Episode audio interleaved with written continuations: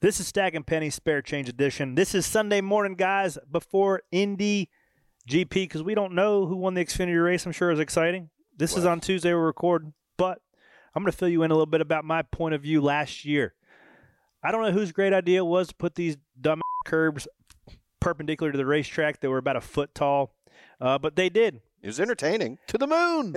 and it was entertaining. Uh, if you're Elon Musk and you're trying to send a race car to the moon, and we about did because I jumped mine.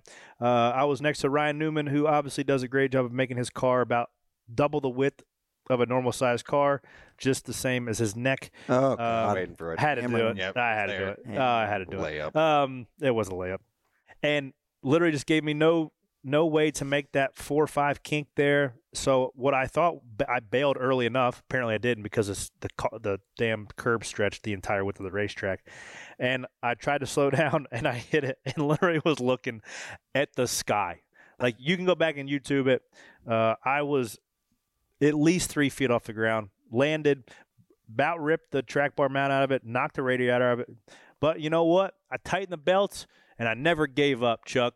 Did you not like when you landed? Did it knock like knock it into neutral, or were you still in gear and still able? I don't remember. You don't remember? Like, you had No. a moment of like, oh, I'm sure I grabbed a gear and kept on trucking. Did it hurt like, your back? for the- It did. Uh, I mean, it felt like you just smashed it down on the frame rails. You look because like you were auditioning for Fast and the Furious. Like every every movie they do a it- wheelie. Yeah, Yeah. that was me, What's the Toretto. suspension like ride like? bro. on It was that when- killed. yeah. No, No, like, but I I'm was like when killed. you land something like that. No, it's just Yeah. straight frame rails. Yeah. yeah. It's like literally if you, I don't know, like I can't even like Be because better any to do it in this car. Would you take that move? Uh, it would it would hurt just as much to do it in this car, but I don't think that it would it would wouldn't damage as much stuff in this car. would 'cause you of make ride that heights, move her to, heighter. like for the win? Like, do you think if you like No. were just to gun it through there, you could just jump around someone like Mario Kart?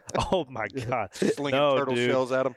I don't know what would happen if you hit it like this. It just it completely destroys it. So but they're they're, gone this year. gone what, this is in, year. what is in place? Well, I just got an email from NASCAR said that they are putting in fairly strict uh, track limits, like they did at Coda, and they will have cameras and they will be policing that all like day F1. long. I just Stewards. I read some. Uh, That's what they need to do. Like, if there's an ounce of asphalt, like our cars can just take the bumps, take the curbs, and we just drive off there. Like, that's like, yeah, you have to. What is it? You have, You have to respect the distance, of the race. but you also have to respect the distance and the parameters of the actual racetrack. You can't just go straight over a corner. You know what I think would work well? What? A moat.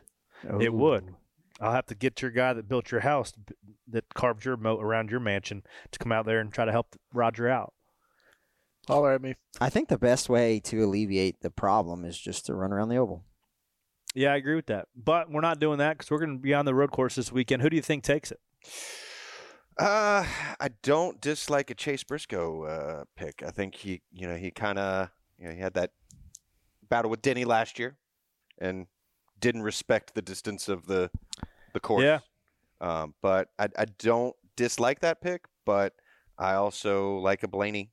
They're you know fighting for something. He's good on these uh, oval road course deals. So Is he? He's won one.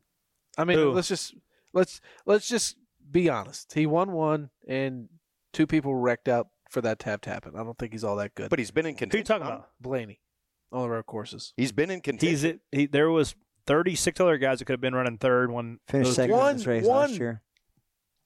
He finished second in this race last year. Yeah, two cars took themselves out of. Well, yeah, Of to it. finish first, you must first finish. But he didn't finish first. No. finish Anyways, uh, second. we'll mean, cross that bridge when we get Chase to it. finished Third. I think we're gonna have another uh, bleep ya uh, Oh, Suarez. Oh. Suarez. Yeah, It's hard You to think so? hard to bet against the he actually won one of these. So I think you're going to see a similar top ten of what you saw at Road America. Obviously, Tyler Reddick got his first career dub there. Chase Elliott has been strong at every single road course we go to. Kyle Larson running third.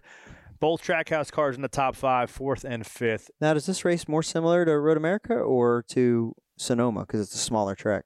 Uh, I think it's similar because it's more similar to Road America because Sonoma has a lot of it's slower, a uh, lot Sonoma is of Son- Sonoma's slower, more wore out. elevation um, changes. Elevation changes, tighter radius corners, where this is faster, flowy, and it's got better gripping asphalt. I'm So- saying we're seeing another taco pinata punch. Who's your dark horse? Man, Chris Busher was really strong at Sonoma. Um, yeah. That'd so be badass. to See him. no, actually, he finished sixth. He was strong at Sonoma, followed it up by finishing sixth at Road America. So he's in the hunt. Um, obviously, he's in a win and he's a must-win situation. So dark horse pick Chris Busher. Man, last time Joey Logano ran as bad as he did at Pocono, he won the next weekend. So I- I'll stick with. I I think a Penske car is going to be strong, but I don't know if they're going to be strong enough to um to pull it off. But I, I do like the Chase Briscoe pick, man. He's he really pulls the belts tight and gets after it here at his home track. He he absolutely does. Now I'm sitting here looking back through, and Joey Logano has not finished in the top 15 in the last two road courses. So uh, not looking good Does the fact that it is a Penske owned track put a little bit more in there for that they're- sure. Maybe he finds that extra gear. not enough to win. Uh, unfortunately, whatever the whatever Penske in general is lacking right now, obviously it, it's hard to overcome. Probably tire changers. Definitely tire changers, especially on the twelve. Uh, but Hey, that's my joke. Let's see. That's it. let's see who can take it. My dark horse pick, Chris Busher. My pick to win. I feel like Kyle Larson's kind of laid in the weeds right now. Hmm. He hasn't been in the hasn't been in the news. but He's still winning, winning sprint car races, winning dirt late mile races. I think Kyle Larson gets the dub this week. Biding his time to the fall. What do you got? I mean, I like my Blaney and I like my uh, my my who'd I say Briscoe.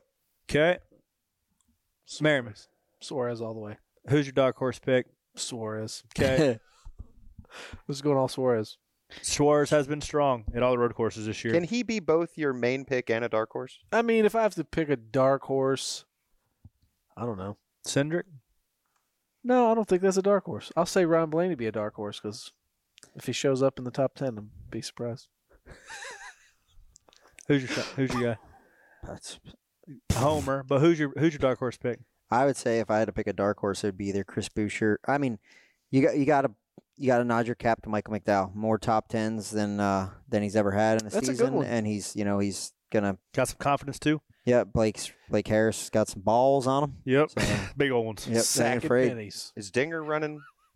I think so. I don't know. Would you consider him a dark horse at all? No, he's p- defending champ. Yeah, I'm ju- I mean, he doesn't run a full season. He's the ringer, Dinger, the ringer, whatever. But I mean, my man was in contention to win Co- Coda, so no stranger to the front of the Cup race. Obviously, no stranger to victory lane at the road course at Indianapolis, trying to defend his win this year in the Verizon 200 230 on NBC. Make sure you guys do not miss. Also, like, review everything right here on Stacking Pennies. That way we can keep on doing it. And as always, we appreciate you guys for hanging out with us, and we'll talk to y'all next week. it's al- also really good that Mamba won that race Saturday or Friday. I'd love for that to happen. Cold take. Maybe we're manifesting it, Chuck. Hey, that's what I'm trying to do. we're manifesting. Hopefully, Black Mamba got the dub. Uh, but you guys would know first before we did. Talk to y'all next week. Bye.